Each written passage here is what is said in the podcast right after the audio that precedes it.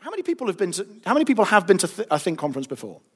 Most. So you already know this, okay? There's a handful who are new. I tend to, what, whatever book we're talking about, I tend to bring a whole pile of books which, you, to be honest, now Andy's here, you don't really need me to wave around. Um, but these are the books that I, have used or have or am aware of or whatever. And I tend to just sort of give a summary of each of them for a few minutes so that you can find your. Some of you have read plenty of these, that's fine. But for many of us, this will be an orientation thing where you might find it helpful to. You think that book's going to help me, that book sounds not like what I need, that's too basic, that's too advanced, or whatever. So, in no particular order, I just wanted to walk through the ones that I've particularly used or found helpful or even found unhelpful. Um, I don't, don't give them that much airtime, but there they are. So, as I say, in no particular order, um, the first book on Revelation, which I kind of bought, big, heavy tome on it, um, Greg Beale's sort of gigantic book uh, in the New International Greek Testament Commentary series. To be honest, that subtitle sums up everything you need to know about the series. It's got rather more words than you think might be needed, which is sometimes true of Greg Beale's subtitles, um, but it is incredibly comprehensive and thorough, and I think it's the best interpretation of the book from an idealist perspective, in, a, in which we'll introduce those categories in a moment. But if you know what we're talking about, this might be a good book that you'd consult. Many of us may already have it. Um, when I was taught Revelation for the first time, the person who was teaching me said, This is the one you need to get. And it still is, 15 years on, a, a superb resource, just encyclopedic. Um, but very much from, from an idealist school, it's excellent, really helpful. Um, opposite end of the spectrum in terms of how much I've used it or found it helpful, but it's a smaller one. J. Ramsey Michaels' little book on Revelation here. Um, so commentary I have, have occasionally dipped into, haven't used very much, but I just thought I'd put it out there for completion. But the reason I keep them here so you can snip, um, peer through them and sort of rummage around and see what I've noted or not. On the subject of things being annotated, um, this one really made me laugh because this is a commentary. The NIVAC series is great. Uh, it's particularly written for preachers, and I suppose trying to do the work of application for you a lot of the time. Craig Keener is amazing, he's a wonderful scholar and a yeah, fantastic theologian and interpreter. But his commentary here is noteworthy both for the structure, which gives lots of application, but also for the fact that the person who used to own this commentary, has, whoever they are, has gone through it and for some reason crossed out every single occurrence of the word Jesus and replaced it with the word Christ. And I have no idea why they have. And honestly, as I'm reading through, I'm thinking, what is the context here that they're doing that? It's very, very bizarre. But anyway, that's a little, a little bit of added value, um, or not, as the case may be. Uh, the first book of Revelation I ever worked through as a, as, a, as a commentary, just going, I'm going to try and get my head around this book, um, is Robert Mounce's Book of Revelation. This series is super, it's probably my favorite whole series of New Testament commentaries, uh, the New International Commentary on the New Testament, but the volumes in it vary a bit. Um, so I don't think there's any one commentary series that you know, nails every book. Um, but this is good, it's good and solid. It's premillennial, which for amongst a number of these, which would to varying degrees wouldn't be. Um, but this one is, and it's a very good statement of the case. It doesn't go into as much detail on Revelation 20 as you might want, but it's a, a really good, solid evangelical commentary from a premill perspective, which is fascinating. Um, the Beast, which I'm afraid is, I think, both the most useful and the, by far the most expensive book on Revelation, which you'll know if you know me at all, you'll see it coming through, is Peter Leithart's double whammy on Revelation. This, you'll see the influence of this, which I worked through in a lot of detail last year, and actually used it in my devotions. Um, and again, you could come through and see all my scribblings and all the things that I felt God speaking to me as you browse through the book. Um, I just think they are titanic and outstanding. They are quirky, and he would say that himself. Uh, he's almost deliberately written it that way. He's, he's um, reading Leithart is like uh, letting off a firework in a downstairs toilet. It's just this sort of massive explosion of creativity and noise in a very small space that can make you feel totally exhilarated, which is what it does for me, but it can make some people feel completely overwhelmed with weird ideas and connections, and they're thinking, yeah, I don't buy that. Um, I would, I would like to hope that sometimes my preaching does the same thing, but some people, it's not everybody's cup of tea. And, but these are just giants, but they are also very expensive. I imagine they will be. Do you know how much they are, Andy, over here? There you go. So, very expensive for a book, okay? But, so this is the kind of thing where you're going, I'm not just going to dip into that on my nightstand, but if you're going to preach through the book and you say, okay, I'm yeah, occasionally you spend money on a, a, lot of money on something. I guess some of you I know, in fact, one person said to me, I'm coming to your conference because it's cheaper than buying these. And I can spend three days hearing your distilled version of it. I thought, do you know what? That's a pretty good marketing strategy. So thank you for that. But they, you can just have a little snoop. I know you'd probably feel bad reading too much of the versions on the, on the stand over there, but if you want to have a look at mine, they're here. Um, most of you all know the Bible Speaks Today series. This is Michael Wilcock's book on Revelation. Again, have a little snoop through. It's classic Bible Speaks Today, really. If you know the series, you'll know what you're getting. Uh, Revelation, the new Tyndale volume from Ian Paul. Uh, Ian is a really sharp guy and has written a good, again, good solid in the Tyndale series. Quite big, actually, for a Tyndale commentary. Um, quite thorough as this series goes. It's helpful, it's clear, it's you know, it will lay out all the issues and probably like on our, t- on our preaching team this is the volume that i said to most of our preachers. This is the one that you will probably use to orient yourself in the issues um, of the ones that we had. So that might be a sort of first, first base for many of us. And then two which are of a slightly then we're done but two of a slightly different um, from a slightly different angle. Richard bauckham's book on the theology of the book of revelation this is a funny series. I don't quite know what to make of it. The ones I've read in it are quite different from one another, and they, they don't really go through the whole book systematically at all.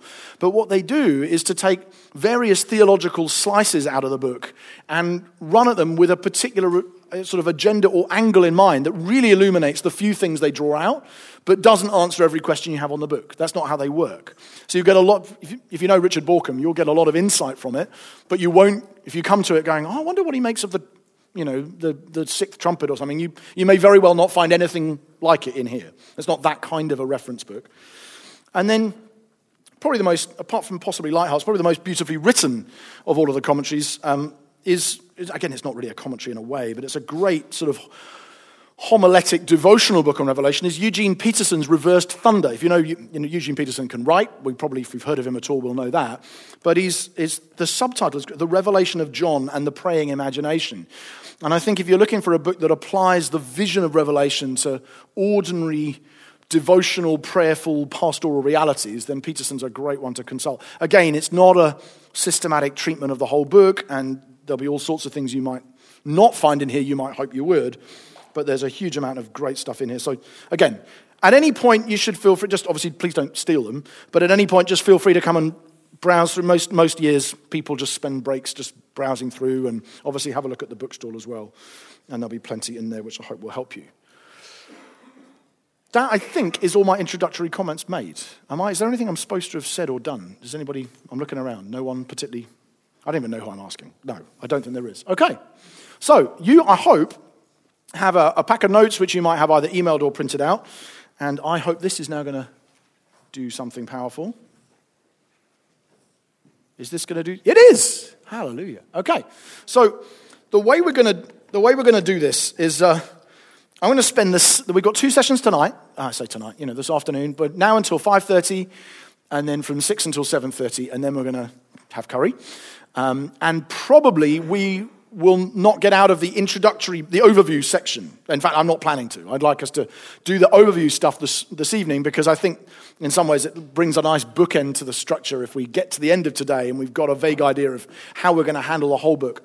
But you're sitting in tables because we will do, if you, many of you have been before, we'll spend as much time as we can talking about this stuff together and engaging on our tables, but also engaging with me and with other tables. Um, so sometimes we'll go through the sections quickly, and sometimes we'll take a long time on a page. That's how we tend to do it. Um, but we're going to do the overview really stuff this evening, and then tomorrow we will spend probably the whole of tomorrow on the first and second visions. The second vision is much the longest of the four and then the third and fourth we'll do on the Thursday. Um, the, when I even structuring it like that, you'll see, we'll come on in a few pages' time to defend that. I'm trying to defend that decision um, to structure them along those four visions. That will be familiar to some. Others of us will say, "I don't even know what you mean. First, second vision. What are we talking about?" We'll come back to that in a little bit. But let's uh, want to have a look at the kind of the first question you have to ask. I think with Revelation, annoyingly, because most books in the Bible you don't have to ask the question at anything like such an early stage. But I think you have to, before you start reading anything in Revelation, we have to ask what kind of a book it is. And I found, as we've been preaching through Revelation this whole term, and, uh, you know, so I, my typical Sunday this last term has been preaching one of these passages four times, running between different buildings in South London, preaching to people who, for most of them, it's the first time they've done a deep dive into Revelation in their lives. And for many of them, it's a book that they've already got all kinds of, well, I think many of them would say wrong ideas or weird ideas at the very least as to what Revelation means and how to handle it. And at the root of an awful lot of that, as you'll know if you've preached through, how many of us have preached through the book of Revelation before? We're hoping to, right? How many are here because we're about to? exactly. I don't understand. So that's, but that's interesting. So there's only what five or six people who've preached through Revelation here. Okay, in a in 120, presumably mostly pastory, preachery types, and that that that's probably that's probably a revelation of itself in the sense I'm not I'm not that surprised. I hadn't either. And what we've immediately found, and you won't be surprised at all, I'm sure it would be true where you are, that the number of Im- people that come out of the woodwork that go, wow, I've, I've never thought of reading it that way. I just assumed that this was this and this was that. There's probably no book in the Bible where the voice of the God channel versus the voice of the local church is more disproportionately loud.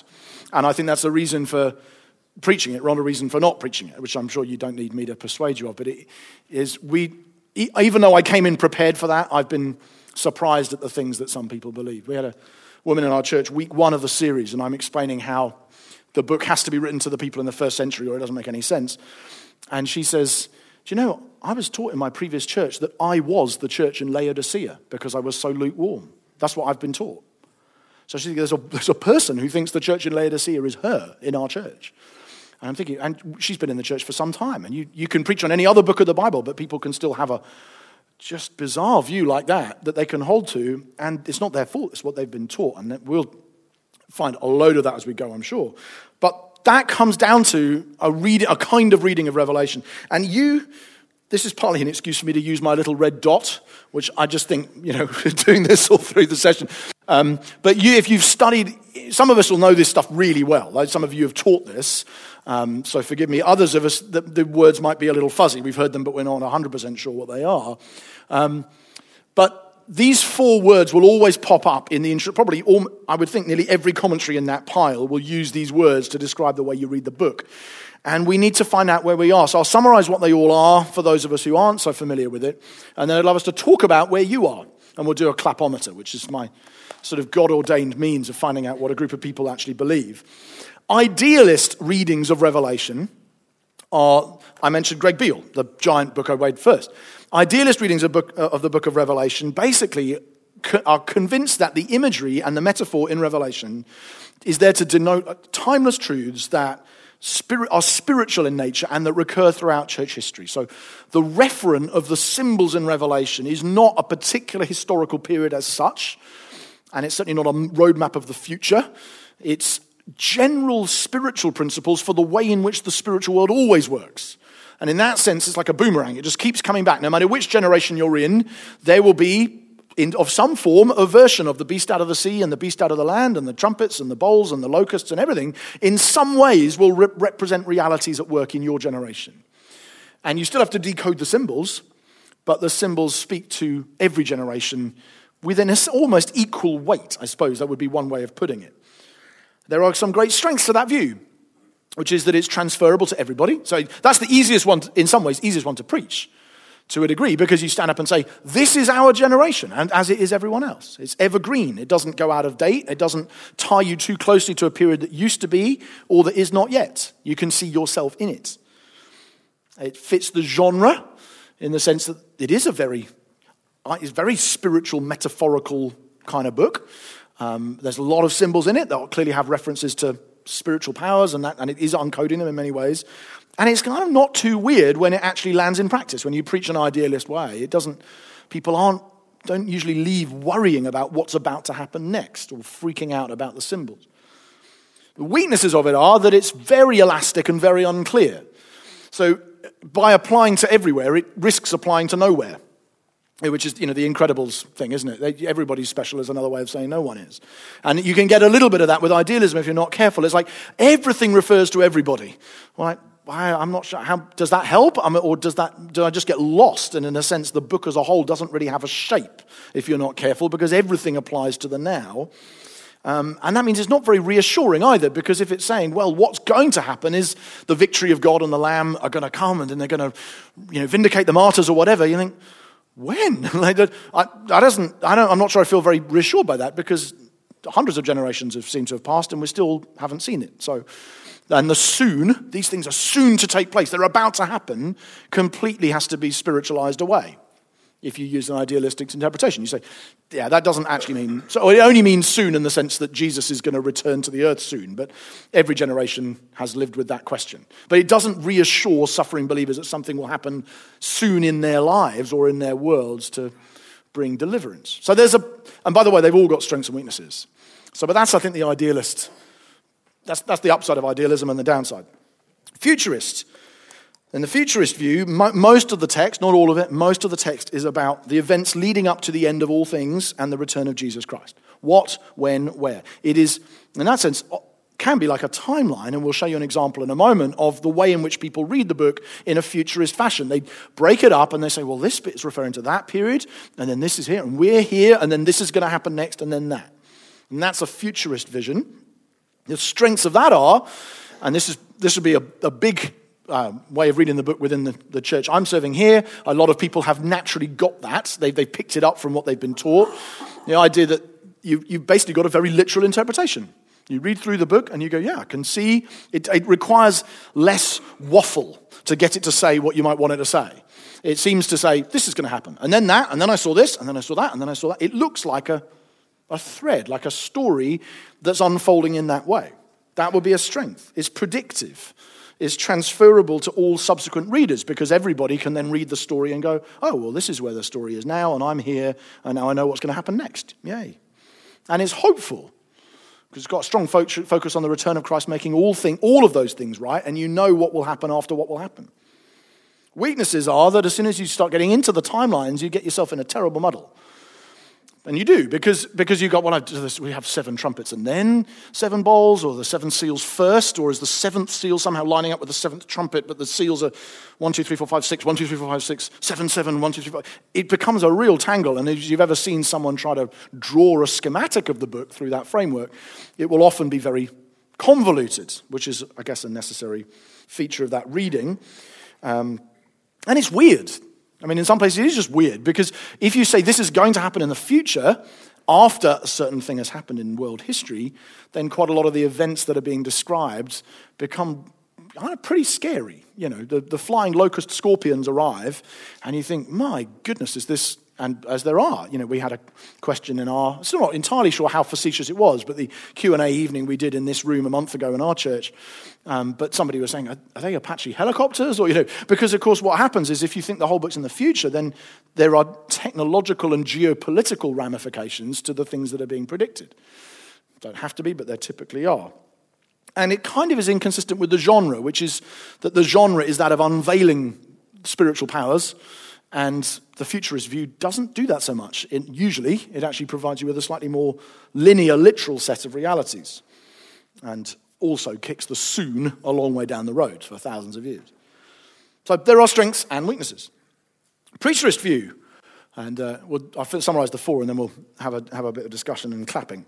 Um, the preterist view, the main, that, this is the view that the main focus is on the events leading up to and including the fall of Jerusalem in AD 70, or possibly, depending on how preterist and how have your cake and eat it you are, the fall of Rome, perhaps. That's, the, that's a very late date for it, uh, in fall of imperial Rome in the West.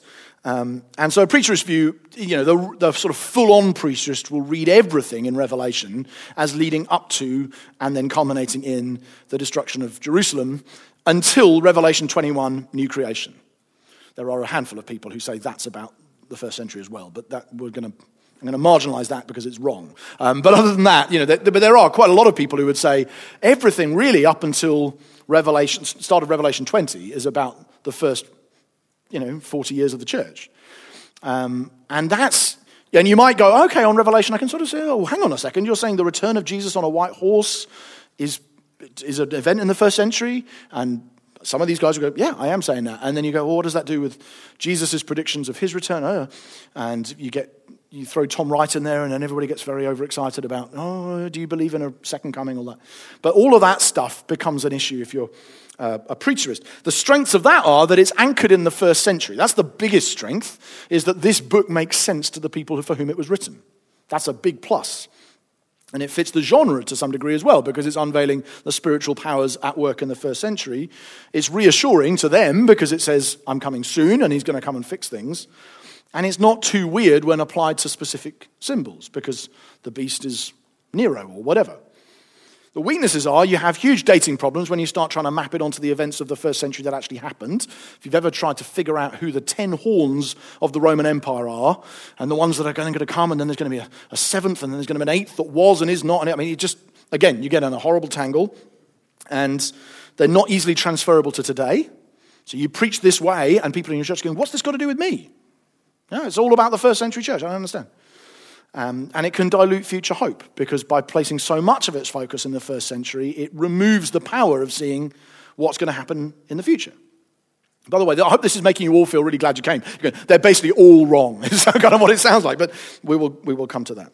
Um, and then historicist, which is sounds a little like futurist, but is markedly different in an important way. Futurist is saying this all occurs in the future, and the vast majority of it is still in the future of us.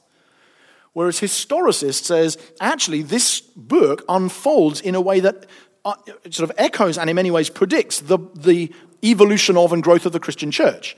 So church history fits into the historical system, fits into the majority of the book of Revelation. So it is a description of the whole period of church history, whereas futurism is really starting in the future from now. And that, from the first century to today, you can, again, you, people will debate where we are in the story, but we're somewhere in there. The strengths of that, again, it's fairly literal and it's uh, predictive and it's transferable to every generation and it's reassuring because what is about to happen next will give you confidence. You know, I know I'm here, but that's going to happen. Weaknesses are it can be indecipherably confusing as to what exactly goes where, and of course, every generation does it differently.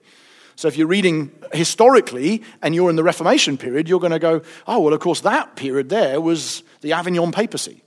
Whereas you and I are going to do it, and we're going to go, well, the Avignon papacy is not really my issue. I think that period there is the Second World War or the EU or goodness knows what. But people, you know, you, are going to map it onto different symbols according to where you are.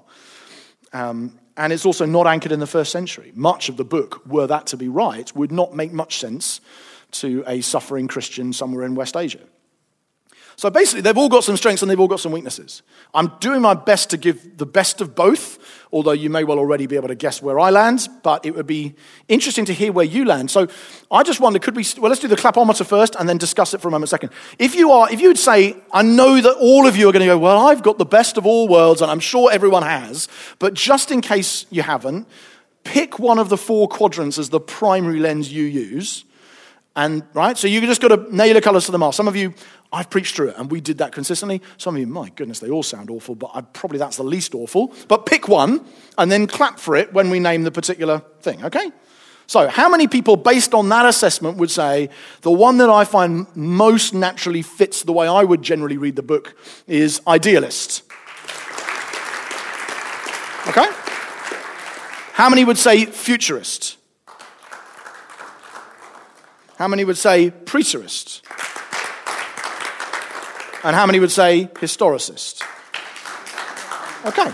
Now that is, okay, that is a helpful exercise. Now, could you now turn on your tables, kick that around for a moment? Where are you now? Why? How thought through is that? Is it you've just swallowed it from somewhere? Is it, no, I'm, I'm pretty convinced. How strongly do you hold that conviction? Okay.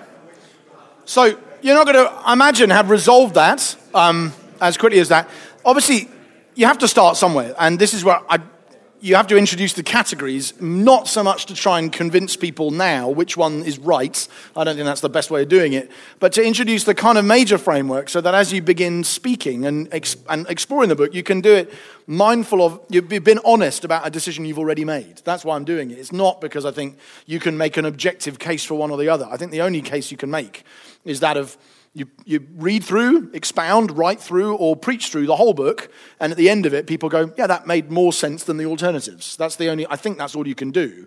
Um, I don't think there's a sort of knockdown argument. I'll try and make the best argument I can from the very beginning of the book in a moment. But I think as you, I just so I'll, I'll, be clear where I am because at least you'll need to know that, and you'll probably pick it up quickly anyway. But I would be sort of close together, two-headed monster, two-headed beast, I suppose you could say. Uh, but the leading leading edge for me would be preterist, but quickly followed by idealist, uh, as I'm reading it. Okay, um, which is my attempt to have your cake and eat it. But there are, but but to me, the logic is that every pretty much every symbol in the book, with the exception of the new creation, is would have originally have been read as applying to I'm, I'm, not proving this now i'm just stating what i think and we'll work through it to see if i'm right. Um, but pretty much every symbol in the book would when originally read have been read to apply to people in the first in first century west asia. And therefore that the major reference of the first thing to read into any symbol is what would this have meant originally to the people living through it in west asia and that would have meant mostly it was referring to events of the first century in my view. Um, that means you have to date it that way and you have to apply symbols that way. But that's, I think the cost of doing that is lower than the cost of doing other things. So I read it exegetically. I'm a, really mostly a preterist. But as soon as I become a preacher, I become an idealist because I'm also saying this is not only the word of God to them, this is also the word of God to us. And although I think John meant that, I think what John has seen does apply and does reverberate like a boomerang to every generation. And in the providence of God, the structure of evil and the structure of good and the way in which the gospel confronts evil and evil tries to squash the gospel and God vindicates the righteous, that actually plays out in every generation in different ways.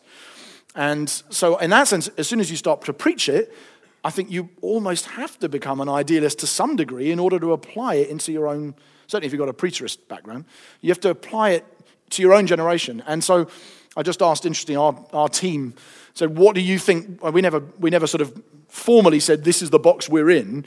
But as you've listened to the series, what do you think we've done? And they said, Yeah, a mixture of the top two. But actually, they, they said, I think idealism's come through more clearly in what's been preached, which I'm kind of not surprised by because I that's, that's really the way in which it sticks for real people.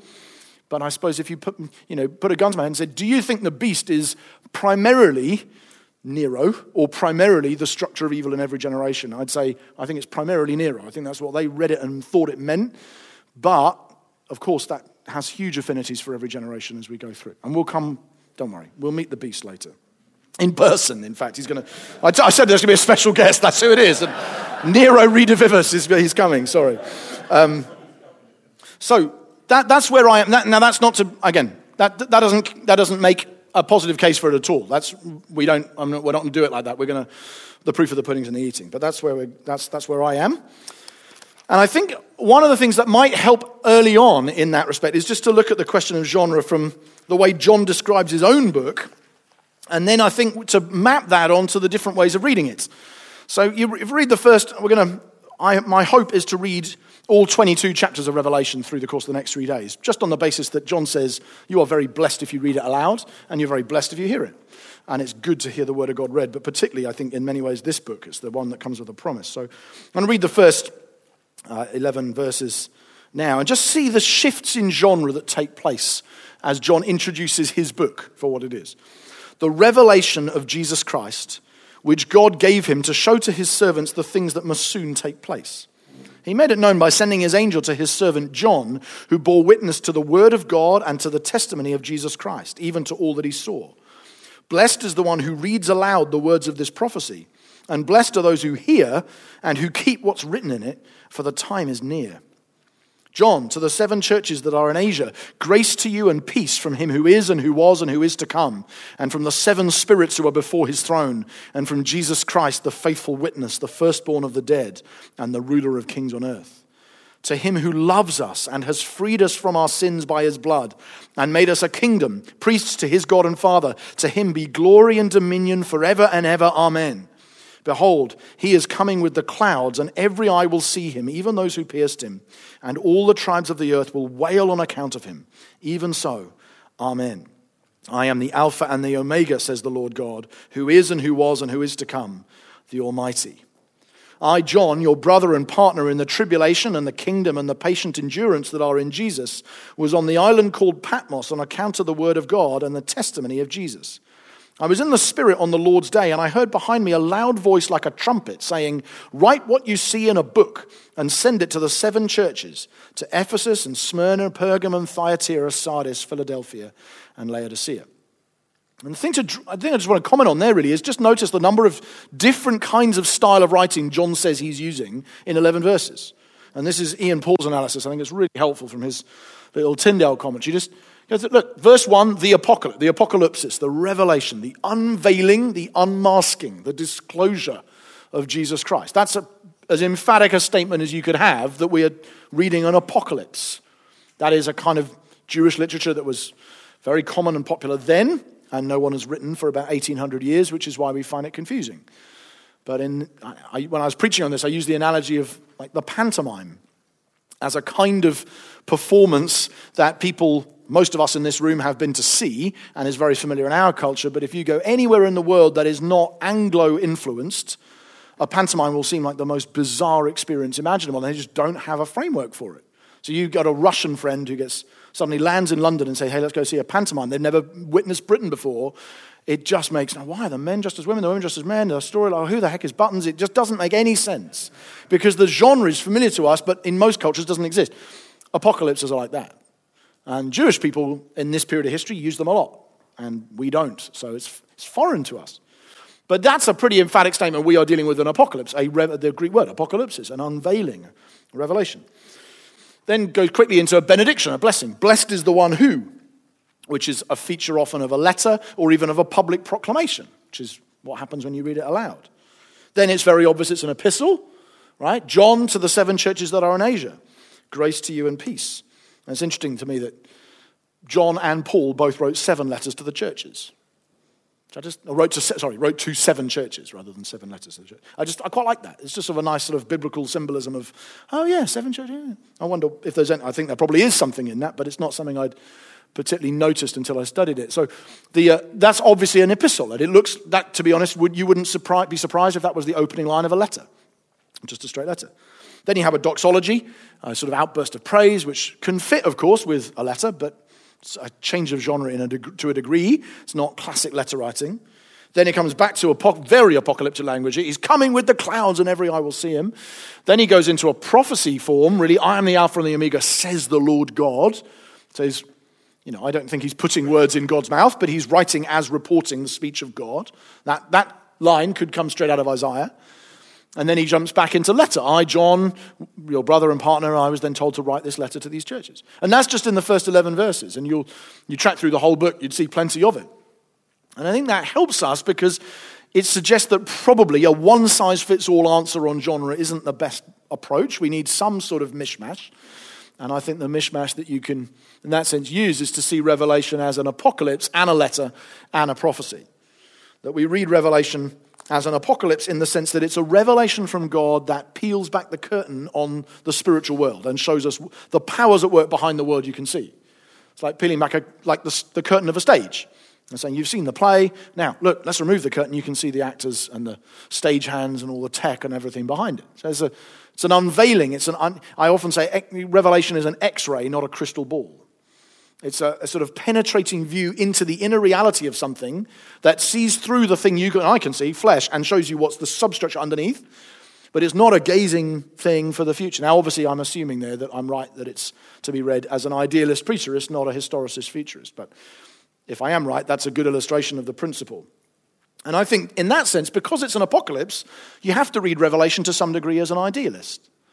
You have to see it unmasking the powers and exposing the structure of good and evil in every generation. But it's not just an apocalypse, it's also a letter, which means it's an epistle to a specific group of believers in. Now, people differ on this. I think this is written to real seven, seven real churches. In fact, I think it's pretty clear from the, the introductory three chapters that they are, that there were actually believers like you but you know, probably a little shorter, um, who are going to read these, read these letters and see it. This is speaking to me. I live in Ephesus. This is a letter to me and our church. And because of that, you have to read the book to some degree like a preterist. You have to read the book and say, what would this have meant to somebody reading it in Laodicea or in Smyrna in the first century? And if it doesn't make sense to them, you got it wrong. And that interested, when I did the opening message in our series here, probably that was the thing I said that, that set the tone for the whole series the most. I didn't know it would, but so many people said, Oh, I never really noticed that because what it helps with is the people who, and I'm assuming broadly that we're not getting most of our theology from the God channel, but the people who have got a lot of theology from the God channel, which people in my church and probably yours have, the thing that quickly makes them go, oh, that doesn't quite fit, is when somebody says, this is the EU, and that's the state of this, and that's Russia, and that. In some ways, it's hard to explain why it's wrong, except to say, would that have made any sense to someone reading it in Smyrna?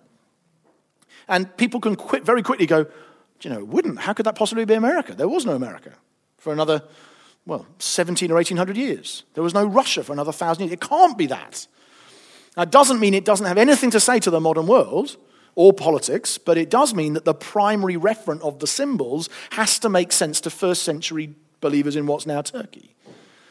And so we've got to read it in that sense as a letter. But we also read, of course, Revelation as a prophecy, as a message from God that calls for repentance and obedience based on what, who God is and what He's going to do because the time is near. And in that sense, you would say, is there perhaps a futurist historicist element in there? Now, I personally don't think that that is best understood in the context of the entire church age. I think it's better, or even at the very end, I think it's better understood as what's future for the readers, as you'll already have picked up. But I think that you still got to read it. This is a prophecy as well. It's not just an apocalypse or just a letter. It's all three of those things. And so to me, the question of genre is best approached by you know, and I would, I honestly recommend it. If you're preaching through Revelation, week one, tell people why you're going to interpret it. No, don't use, I, I wouldn't use language like preterist on a Sunday. People, what on earth are you talking about? It's hard enough to get them to re- eh, understand Revelation without making it more complicated. It's a complicated book. But you, what you do do is say something like, this is a, it's a letter. It's got to make sense to them. And it's an apocalypse, it's an unveiling, an unmasking. It's got to make sense in that sense. You'll speak to the power of evil in every generation. So that, I don't know, that might be to me. But I, I just think there's strength to bringing both of those flavors through without, I hope, throwing under the bus every insight of futurist and historicist interpretation. But I think in the end, you are going to. Is, is the beast, is it meaningful to speak of the beast as the Pope or Donald Trump or Hitler or whatever? And I think it only in a very, very, I'm not going to say this of all of them, but only in a very, very derivative sense. That I'm, you are at some point going to have to say, the beast is this person, or the beast is simply a symbol for evil in every generation. But you can't, in the end, you can't say it's Nero and Hitler and Trump and the medieval pope and the ninth century warlord who was trying to destroy it. It can't be all of them. Or if it is, it's only all of them in a very general spiritual sense rather than that the prophecies actually refer to that individual.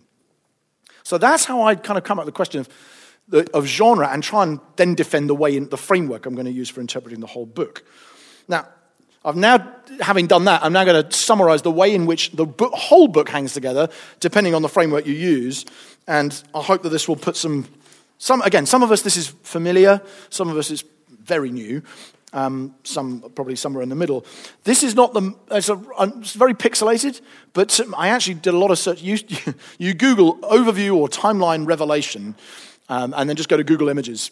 It's kind of fun. There's, there's a lot of, whoa, deep weird. Um, but this I felt was actually, although as a schematic, was a very helpful summary of a futurist view. It's not very beautifully laid out, but that's not the, that's not the point. Um, and this would summarize to me very well what a, you know, a garden variety futurist interpretation of the book would look like. So, that for whatever reason, the age of the Gentiles is included and started with the fall of Jerusalem under Nebuchadnezzar at the very start, 605 BC. Um, and that's significant because it's distinguishing the first fall from the second fall. Um, the cutting off of the Messiah, which is re- referred to in Daniel 9, uh, appears as quite a significant, and Daniel 11, I think, uh, appears as kind of a significant moment in the, in the futurist schema. And obviously, the fusion of Daniel and Revelation is often what gives the impetus to that interpretation and the cutting off of the Messiah is 30 AD or 33, whatever. Then you have Pentecost, and that begins the church age. And, but mostly, Revelation is not speaking to this period at all in the futurist view. Right? The, future, the, the, the Revelation 1 to 3 is addressing the church age, but other than that, the rest of Revelation's in the future. So we're not going to, we don't get anyone, nobody is living in Revelation 7 now from this, under this interpretation. Now, I, my view is we are, but that's, with this interpretation, that's not how it works. And then, of course, you have the, the second fall of Jerusalem by Rome at 70 AD through to Israel becoming a nation again on the 14th of May 1948 is the age of the church. And then, the very end of the church age, Israel is a nation. And then at the end of that period, you have the rapture, which I, again, I don't actually know exactly where in Revelation the rapture could be read in a number of places, but I think you have to read it in rather than read it out. But from a futurist point of view, that's obviously under the Daniel interpretation, that's significant. Then you have seven years of tribulation, and that seven years is what almost all of Revelation is about. Revelation 4 to 19. All the, you know, the, the appearance of the Lamb and the throne of God and the bowls and the seals and the trumpets are all about that period. Then you have the millennium, which is about which is Revelation 20, and then you have eternity, which is you'll be pleased to know where I agree with them. Um, but uh, just in case you think, oh gosh, does he think that we're already in? I, I, live in, you know, we're serving in church in Lewisham. The new creation is already here. Um, but you, some of you might be more skeptical. So the, the futurist structure looks roughly like that. And that's pretty representative, that most of Revelation is about a period of intense suffering and tribulation will come upon the world, but not come upon the church in the future. Not all futurists read it that way, but these days a lot do. Okay, so that's a Anybody got any clarifying questions? Not as in, yes, Luke.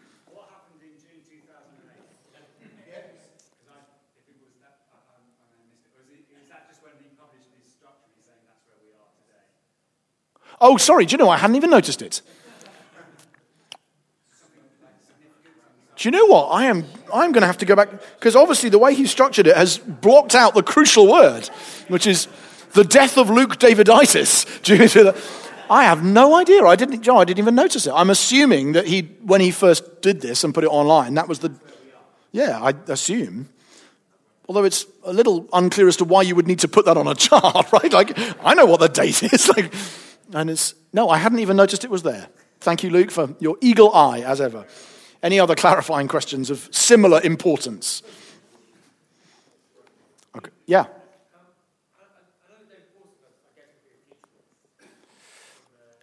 Uh, no, I, I, mean, I think because Pawson is a Pawson's a premillennialist, but I think would read the book with some historicism, some futurism, and some idealism.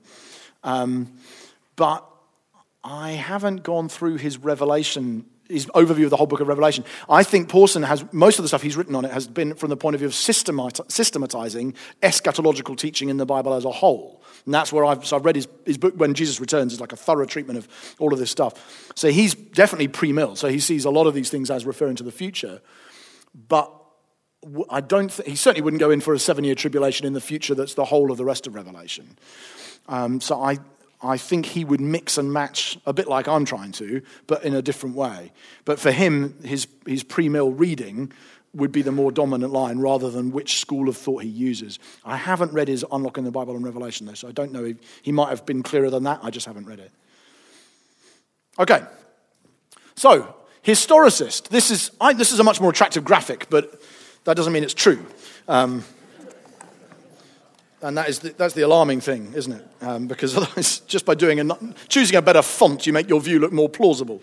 Um, but I quite like, I actually really like the image here of the main stage and the choir loft. I don't buy it, but I like it. Um, it makes me, more, makes me want to believe it a bit more. But what's good about this is it, it separates out, I suppose, three things the, the unfolding sequence on the stage, which is the seven letters and the seals, trumpets, angels, bowls, and then obviously the big stuff at the end. But it separates out that, layer one, from the, the interludes in the choir loft. And uh, a lot of people get very interested about interludes in Revelation. This is the plot, then there's an interlude. And for some interpreters, the Revelation is 60% interludes. I find it a little bit strange. It seems to break the narrative flow so much that I think if you're having to use interludes all the time, it shows that your narrative structure is not quite holding together because you have to keep putting things in large brackets to make sense of it. But the loft thing, I think is quite clever, and then they unfold there. But then there's a third level, which is that the message of the little scroll is clarified as being the content of chapters 12 to 14. And I actually think that's right. We'll, get, we'll make sense of that when we get there, or at least we will attempt to make sense of it when we get there. But this is quite nice because uh, you'll see in a moment, you'll see a different historicist graphic that will look a little bit more lurid and weird, and you'll see how it might look in real life, because this, of course, is not attempted to peg any of these to specific periods in history. But as an overview of the, let, of overview of the book, it's, it's not bad. The major sections in the book make the holds together. The challenge comes, I think, as you'll see in a minute, when you start mapping that onto dates, which in the end is what the historicist is going to do, because that's what the view is trying to achieve, is to map out how church history looks given Revelation. This is the one I'm referring to here. I would now say, can it, the, the, the cloud bubble is, can anybody guess what historical progression these particular dates represent? So you may not be able to guess what happened on the something of June 2008, but can you make sense of what these dates have in common? Um, and I'd love you to just have a little, you know, you can have a look on your table in a moment. But this is a historicist reading of the structure, saying really what happens is, this, you, will see here what the, the challenge of historicism is, is that you read, if you're going to get a sequence, you say, well, the seventh seal and the seventh trumpet and the seventh bowl are very similar to each other. So you have to decide, is it a sort of linear sequence, or is it that you get one, two, three, four, five, six, and then seven is kicked into the future. And then you get the next one, two, three, four, five, six, and then another one. And then the sevens all come together at the end. Because, of course, if you don't do that, you find yourself in a very odd situation where you're in chapter six and seven, and the entire heavens and the earth seem to have disappeared. And everyone's crying out, Oh, the, the wrath of the Lamb has come, and who can stand? And everything's crumbling and collapsing. And then it starts chapter 8 as if nothing's happened, and we carry on with the world. And then the same thing happens in chapter 11, and the same thing happens in chapter 16. It just feels odd. So, what often happens is people say, no, there's a structure, but it's sort of intensifying. One, two, three, four, five, six, wait. One, two, three, four, five, six, wait. One, two, three, four, five, six, wait. Ba-ba. You know, that's the kind of way it seems to work. And in musical terms, you can sort of see how that might, might work. But I wonder, just anybody, any table here going to take a guess as to what those historical sequences might represent? Sorry? Okay, so the death of Domitian through till Constantine and the particular. Sorry?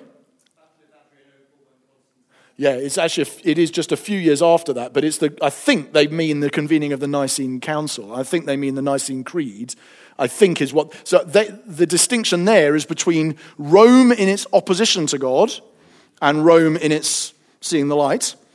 So what's 1789 and 1790 got to do with it? French Revolution. What's that got to do with it? Sorry? Secularism, yeah, is basically to do with the, the, Euro, the European project, and basically it's various layers of Rome. So it's Rome in trying to destroy the church, it's then Rome in trying to establish the church in its you know, fallen, dreadful Roman Catholicism, um, because obviously down with the Catholics. And then it's Rome in its attempt to sort of secularize everything, and then through to Armageddon. And then in the millennium, it'll, it, will it will be glorious, you know, new Jerusalem, new Rome, new everything else. So it's a, it's a sort of, obviously quite a European way of reading the history of the church, but it's just an interesting way of mapping the dates. And that's one person's way of doing it. And obviously, this is part of the challenge, is almost no matter which way you do it, you're going to end up looking like you're reading history from where you are, and it wouldn't have appeared anything like the same to a historicist in the 14th century or the 7th century, or whatever. Doesn't mean it's necessarily wrong, but that's often what will happen. Um, so that is effectively to read the book structurally as a sequence. This graphic, which is much the most beautiful graphic, but again will make it seem like it's plausible, which isn't, doesn't necessarily mean it's right, is more, sees the book more like a sort of round and round we go. You know, it's a sort of, you obviously got introduction, God's throne in heaven, God's throne, new creation, Jesus returning. So that's all clear. And then the bit in the middle, which is where all the confusion comes in, we're really saying we're recapitulating the story over and over again. And a lot of people will naturally read Revelation like it's a series of slices through the history, it's a series of ways of telling the story of the church age, but it's not sequential. And you're not supposed to map it. And that's, that's when you read Revelation, you have to decide, and you will naturally find yourself doing one or other of those things.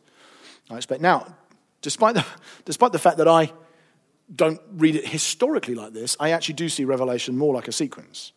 So I do see the story as unfolding and heading in a direction. I don't think it's just going round and round the circles.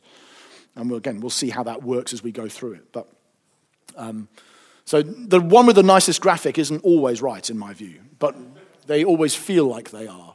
Um, and then this is no graphic at all. Um, but this is Peter Leithart, and he's decided he's not going, he doesn't need graphics. Um, but this is a very bold preterist take, okay? No, I don't think, I mean, maybe. Probably none of us will agree with all of this. But this is lighthearted is, sorry? Oh, sorry, is it moved in your notes? Page 11, apparently, in the notes. I don't know why that's in a different place there. That's, I'm sure it'll be my fault, but I don't know why it's happened. Um, but this is, this is a very bold preterist statement. This I'm going to be really nail my colors to the mast. This is what I think is going on in the book, Leithart says. Jesus unveils himself to John and dictates messages to the angels of the seven churches of Asia. A crisis is coming, and soon and Asia, set between Rome and Jerusalem, will feel the walls crushing in from both sides. Churches need to be ready, and Jesus sends love letters to stir the angels and their churches to zeal and faithfulness. That's not too controversial. John, Chapter 4, John sees the Lamb ascend to heaven, and it's really chapter 5, and initiate the mission of the church by opening the seals on the book of his coronation. So, this is the opening of the seals in Leithart's View, is the beginning of the, is the ascension of Christ and then the commissioning of the church. The end is about to happen, but it's arrested in mid eschaton by the announcement that God wants more martyrs.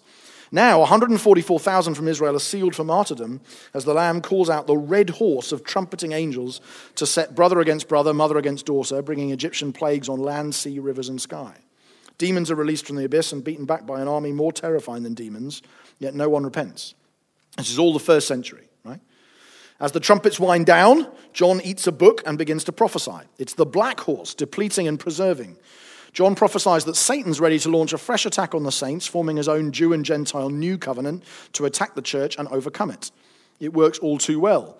More martyrs are made, more martyr blood is spilled. What Satan doesn't know is that this blood will be turned against him and his cronies, used as evidence in the Lord's case against him, poured out on the harlot city Babylon and the oikumene, which, is where we get our word economics from, but it's the, the world at the time, effectively, the, the structure of the world to finish the vengeance that God promised. Satan attacks, but the Lamb and his witnesses absorb the attack and turn it into victory. Now, a rider on a white stallion. So, this is, that's all taken place in the first century. And the fall of Babylon, in his view, then is in the fall of Jerusalem. Now, a rider on a white stallion, the Lamb goes a victory round before the kings, sends an angel to bind Satan, and places the martyrs on thrones for a millennium, which is the age we're in now, according to his reading. The heavenly sitter of martyrs descends to earth and takes root until the final judgment when the new heaven and earth will come to completion. And Satan and death and Hades will be thrown into the lake of fire, and those written in the Lamb's book live in deathless joy forever. So, that basically, the period in the middle is between Pentecost and the fall of Jerusalem. That is the, that's the bulk of Revelation, and that's how it maps out. And he uses the four horses as a way of describing that. Now, maybe somebody will go with him on every particular. Probably not. I imagine most of us wouldn't they'd go on either going to quibble with a bit or with all of it. But that's a very the good thing about this is that it says, This is exactly what I think is happening. I'm not going to hide behind, well, it's got to be relevant to the first century, but I don't really know why or where. This is going, This is what I think. And I, I respect that, even if I don't always agree with it. So that would be a preterist reading. So most of the action of Revelation is done by AD 70. And you only really get the, the church age in chapter 20. Even the victory of Jesus on the white horse is referring to events in the first century in that reading. Okay? Hmm, hmm, strokey beard. Okay? So, I wonder, before we turn to the last page, given that sort of overview, is anybody feeling, and the comments I made myself about how I read it, is anybody feeling like they are further strengthened in their view, further loosened in their view, just a whole lot more confused than they were? Uh, yeah.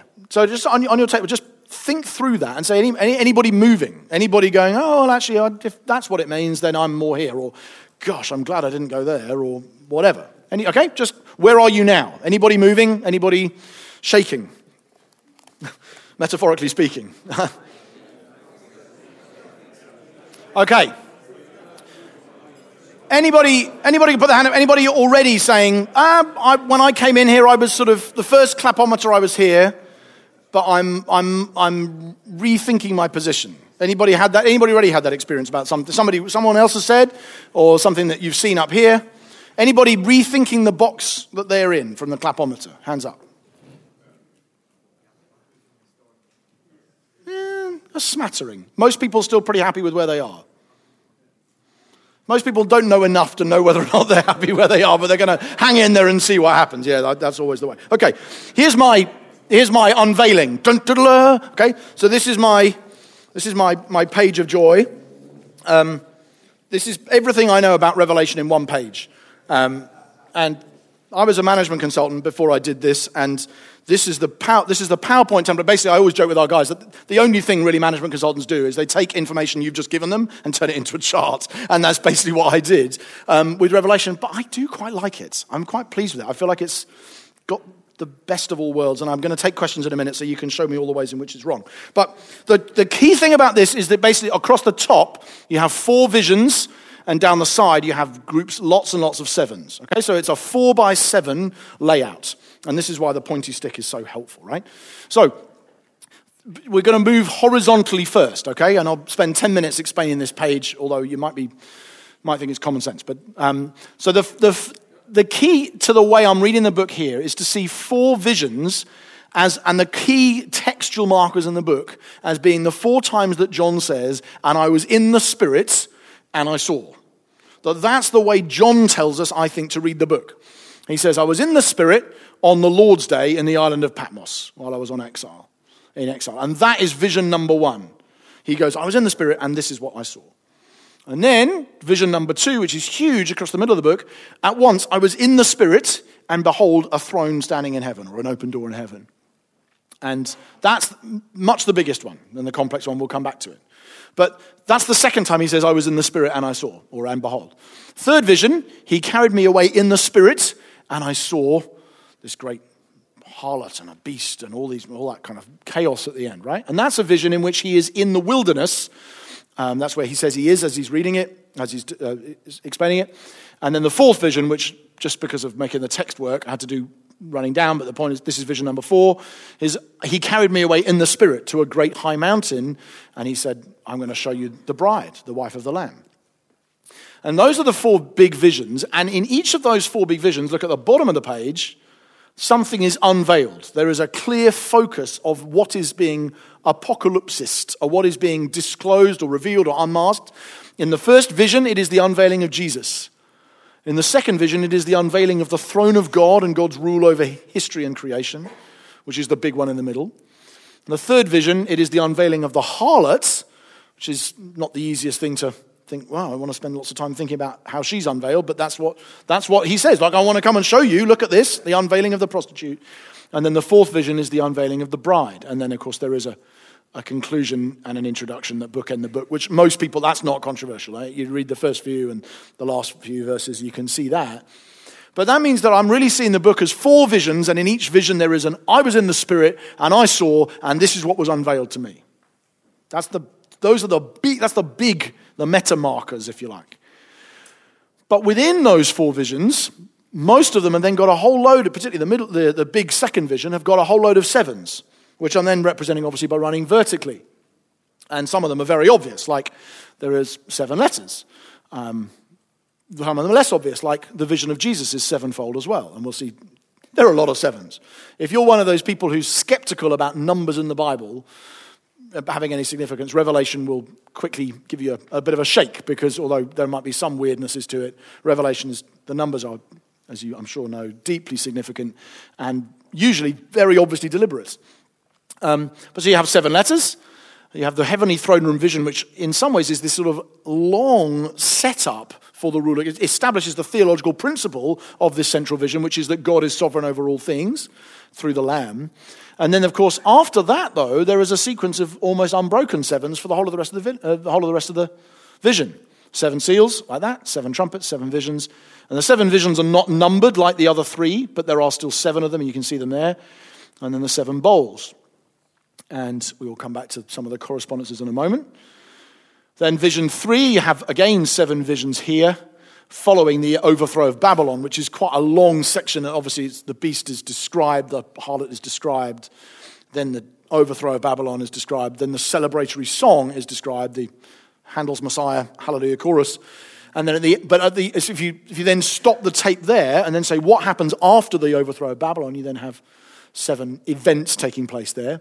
They're not marked, I'm not numbered either, and I would happily blur the lines there. And somebody goes, "Oh, well, I think this vision's a bit longer." That's it's not as clear, but I think there are. They're still there. And then, of course, the mountain, and there are sevens in those in there as well, but less significantly so for the structure. So I think you have four visions, and each vision has got a bunch of sevens, particularly the middle one.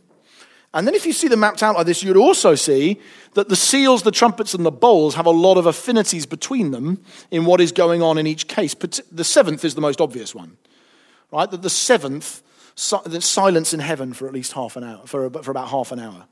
And funnily enough, we were just talking before the, you know, before we started just now. We were talking about actually on Sunday preaching Revelation 17 and 18, and it was this extraordinary thing that happened in one of our meetings where there was, I mean, it wasn't half an hour, but it was silence for, what do we think, five, six, seven, eight minutes, punctuated. There was somebody, the meeting leader tried to, you know, pray and bring things, and then it just carried on in silence. There's people standing there for a long time. And it, sometimes there's that sort of, ooh, it's, it's like a, it's a, in Revelation, it functions like a Sabbath rest, but there is sometimes just a sense of silence before the things of God that kicks off. And it happened to happen in one of our sites on Sundays. Beautiful moment. But the silence and the temple revelation, and then the unveiling of the sanctuary and the unveiling of the temple, that's a pretty clear seventh day theme, right? So the seventh day of rest and worship, using the days of creation. I, some of you will go, oh, no, I don't buy that. Well, you're going to buy you're not going to buy a lot of things over the next few days because that one's one of the to me that's one of the low hanging fruits that there is a sabbath seventh here. If you're skeptical of that you're going to have fun in the next couple of days. You'll be throwing things at pictures of me later. Um, but also there are a lot of overlaps in, even in, in the unveiling of some of the seals trumpets and the bowls. So there is i think you know earth earth sea sea rivers rivers heavens sun. You see some you know, some, over, some overlap there, and when you read through the trumpets and the bowls, you'd see a lot of similarities. You'd notice, for instance, that the seals, a quarter of things get destroyed in the seals, and then a third of things get destroyed in the trumpets, and then everything gets destroyed in the bowls. It's like an intensification of judgment. So the sevens are not just in isolation, they're meant to be mapped onto one another, and almost like when you put an acetate over an acetate, you can see more of both. Um, some of you smirking because you remember acetates, and some of you going, What's an acetate? Um, so I think there are overlaps and connections here as well within those visions. But the main thing to bear in mind here structurally is to say four visions and sevens running through the visions. Just a nice little tidbit at the end, though, which I really like. Some of you read the footnote. I really love it. John's, this is a Leithartism, but I think it's great. John's visions go chronologically backwards through Israel's history. So they start in exile on Patmos. And then they go from there to the temple, and they go from there to the wilderness, and they go from there to a great high mountain where Moses meets God. And it's as if the whole structure of Revelation is saying, Behold, I am making all things new. Just working back through Israel's story, saying, God is renewing everything. So I love that as a. yeah, it's like, the, it's like me doing it in a nice font, isn't it? It's like, oh, it sounds nice. Is it plausible? Who knows? Um, yeah, it, the, the, the, the vision, if you go through this, the, these four visions, right, the capitalized words at the top, where you have John, John is in exile at the start, right, which is at the end of Israel's story. And then there is the heavenly temple, which is the next bit in Israel's story. And then there is the wilderness, which is the bit before that in Israel's story, and then there is the mountain, which is where Israel as a nation begins. So, Israel, if you were to map out the topography of Israel's story, you'd say it begins as a nation, it begins on a mountain, then they spend time in a wilderness, then they spend time in a land of rest with a temple, and then they spend time in exile. And uh, John's vision goes the exact opposite way around, un- unpicking the whole thing as if to say, I'm making all things new.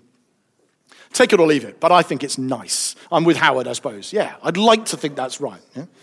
Um, so, having set all of that up on a page, let's have any, let's have a little bit of questions back and forth to sort of clarify that this is a structure um, that I will return back to, and we'll probably reappear on this page a few times in the sessions just to try and get our heads around what's going on. But any, any kind of questions for clarification, obviously disagreements, fine too, but anybody still going, ah, okay, help me understand what you mean there. Any, any questions?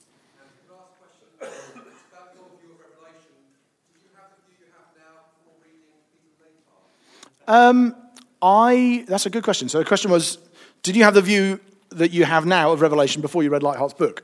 Um, I think in outline, kind of, but in many, many of the specifics, no.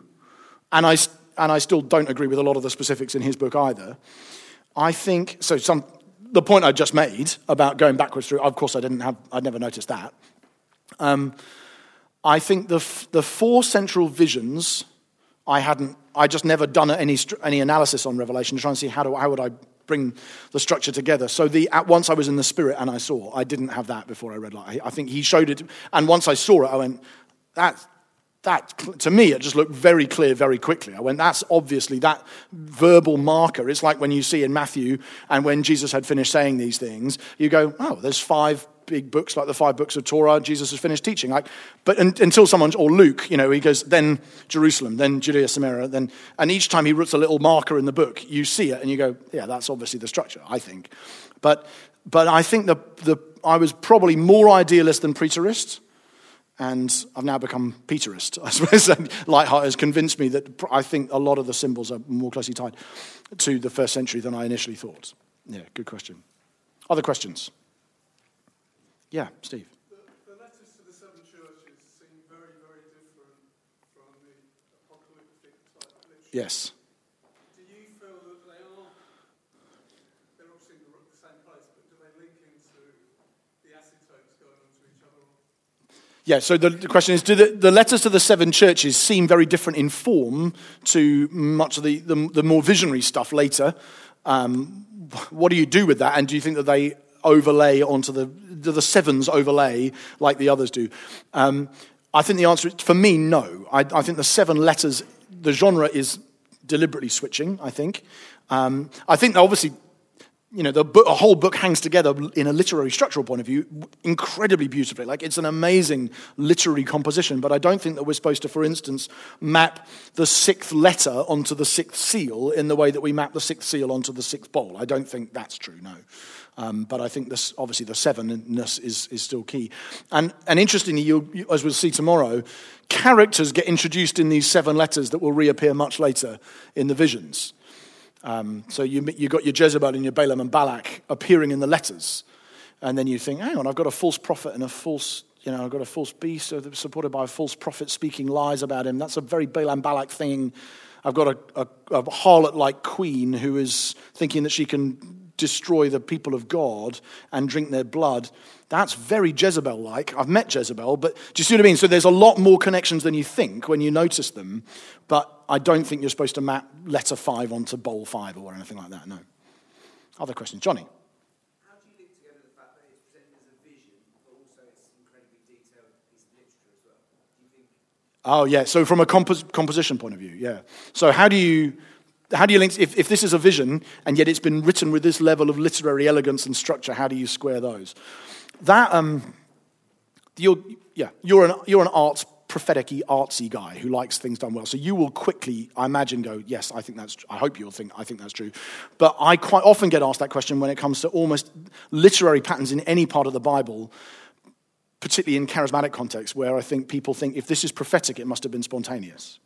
That's quite a strong, I think that's quite a strong current that people, I don't know where it comes from, but I think it's quite common that people think Isaiah couldn't possibly have intended that artistry because he couldn't have just made it up on the fly if he was planning all of that stuff. And I just reject the premise. I say, no, I don't think that for something to be prophetic means it has to have been spontaneously off the top of his head written at all. Um, in fact, I think most prophetic books in the Bible are written with far more literary artistry and structure and preparation than some of the other books are. In fact, I think if you're going to make a case for any kind of biblical writing being on the fly, I think you'd say it's some of the letters of Paul, where he literally seems to change his mind. you know, actually, no, come to think of it, I didn't baptize anybody. Oh, yeah, I kind of did, but no one else. You know, like really sort of, on, he's, he's writing it so spontaneously that he's changing his mind in the text. Whereas I think some of the prophetic books are written with an artistry and beauty that I don't think gets touched anywhere else in the canon. And I think Revelation is a classic example of that. So, I, in that sense, I think, yes, it's a, I think he's seeing it all. But I think the way that he's packaged what he's seeing and narrating what he's seeing is both reflecting the fact that the visions do take this shape. I don't think he's imposing that structure onto visions. I think he's, he did see visions in sevens. Um, and God gave him the visions in sevens because he's trying to make points about the way that the Sabbath week is being reflected in the order of creation and all kinds of other things. So I'm not saying John is looking at a mishmash and then trying to impose a very rigid four by seven structure on it. I think that's what he saw. He had four visions, and the visions took the, a seven like form multiple times to help him remember them.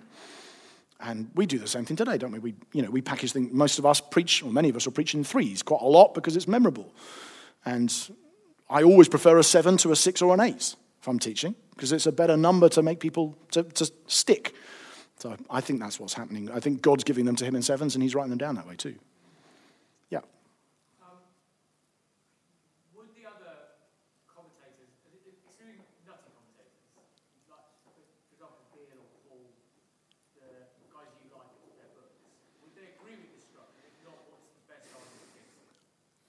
Uh, would, would other, excluding nutty commentators, amongst whom I presume you're including me, um, would, the, would anybody else go with this structure? And if not, why? That's basically the question, yeah? Um, I don't, by the way, this is, I, I don't think any, this is me, right? I'm not blaming this on, I'm not giving this to any, anybody. No, no, no. I, I don't want you to think that this has been taken from someone else. Like, obviously, the four vision thing is a Leithart point, which I, am sure he's not the only person to have said it, but that's where I first read it.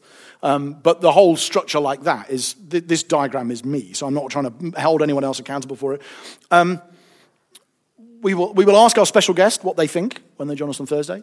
Um, but I, I, don't, I think that broadly speaking, if you read through the contents summaries, the pages in the, in, in the sort of, even sometimes the contents page of a commentary as a way of structurally analyzing the book, usually that's what they do, you'll find the introduction, the conclusion, the heavenly throne room, and all of the sevens.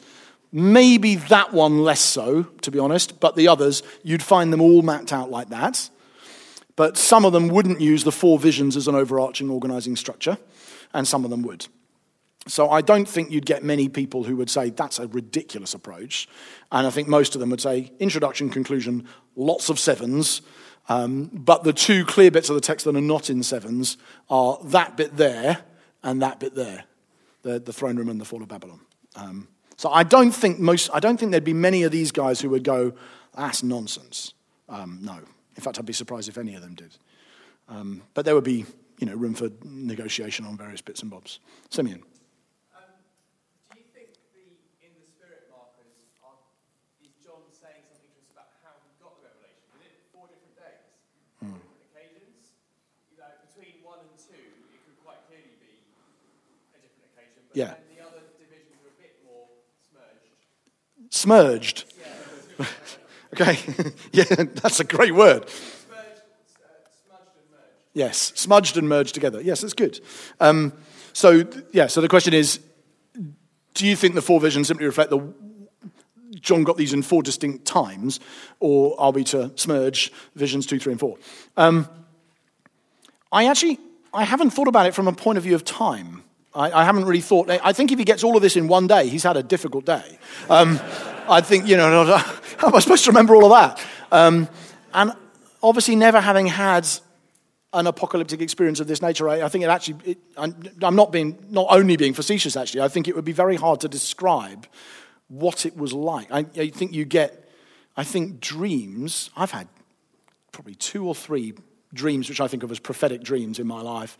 And there's something quite timeless about them. You just don't know. Like, and to be honest, dreams are like that now, aren't they? You know that scientists, some, I think, would tell you sometimes that dream actually only took you a few seconds, but it felt like you were in it for hours. And I wonder if it's like that. Um, but as to how we're to unbundle them, I don't know. John has clearly presented them in a very continuous fashion, particularly, as you say, chapter 16 runs into chapter 17 very smoothly. I think there's a much more of a break in chapter 21. I think where he says, Now come, let me show you the bride, the wife of the Lamb. There's a sort of ah, sigh of relief thing. I've shown you all of this. Now let me show you the star of the show. I think is a beautiful, um, you know, Selah, if you like. Um, but I, and I think there is a clear break between chapter three and chapter four, although even then, they're literarily stitched together very closely. But I, I'd accept what you're saying. I think chapter, Vision 2 and Vision 3 run one into the other quite closely. And actually, I think Vision 3 shows us what the end of Vision 2 is trying to tell us. But we'll have to, we'll have to wait till we get there, I think. We've got time for maybe one other question, if there is one. Yeah. Yes. Can I comment on how I date the book as a preterist? So I'm so I'm perhaps a little unusual on this, at least this is at a sort of personal level. I am very happy with the idea that the, the, dram, most of the dram- dramatic narrative in, in the central vision is set in the run up to the destruction of Jerusalem, and yet it, I don't think that means it has, the book has to have been written in the 60s. So I would be happy with that drama taking place in the, in the 60s, and I'm even as to whether it's written, in, the two main views are it's written in the 60s or it's written in the 90s. And I'd be happy with it being written in the 90s, even if it's describing events in the 60s, because I don't think the, don't think the vision and its purpose falls if it, is, if it is describing events that are in the recent past. Personally. Now, Leithart would be totally different on that. He would say, no, no, no, if this isn't prophetic, then it's not reassuring. And I can see why he says that, and I'm fine with it being written in the 60s as well. But um, so Ian Paul would say one of the major arguments for this not being about the fall of Jerusalem is that it can't have been written in the 60s for various reason, arguments he'd give, and therefore, it, if it's written in the 90s, it can't be about Jerusalem. And I, I don't think that's true. I, I'm not persuaded by that. I, I, think, I think Luke's gospel is, obviously, as a gospel, as a text, is written in the 80s, but I think that, that, doesn't mean that it's not speaking prophetically when it describes the fall of Jerusalem in chapter 21. And I think the same for me is true here, actually. So but that's a, that is, yeah, to pick up your question, which I'll try and come back to again and again. How weird is what you're saying? The view I hold is weird. Yeah, so most people would line up more emphatically, yeah, I'm preterist and it's written before AD 70, or I'm not preterist and it's not.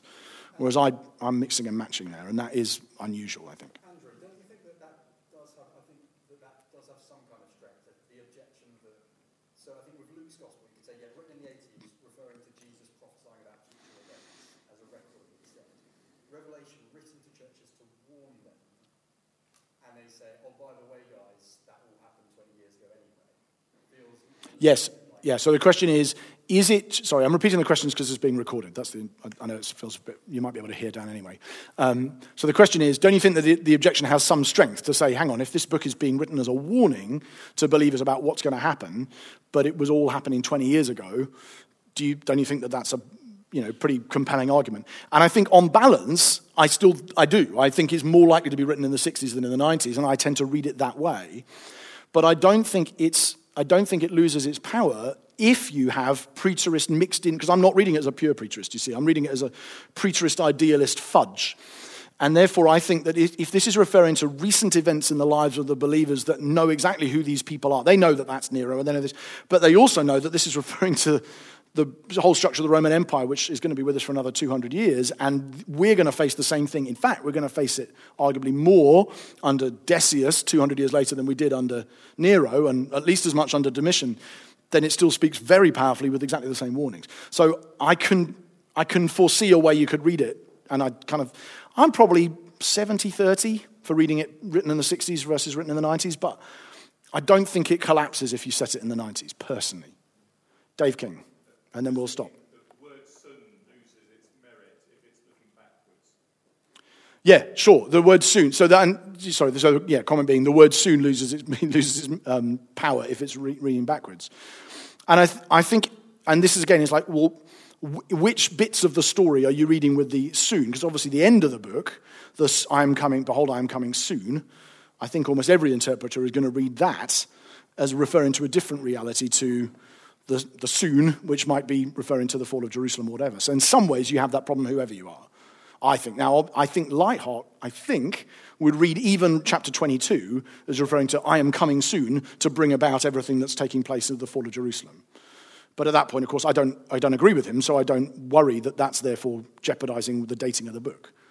Because I think, yeah, I'm, I, I'm not going to read chapter 22 as referring to the, the fall of Jerusalem. Um, and some, I- think, to be honest, I haven't asked, but Tom Wright might do that, given his dating of the Olivet Discourse in Matthew. So maybe there are others who do, but that's, that's a bridge too far for me. Okay, let's, uh, let's break, and we'll start the next session at 6.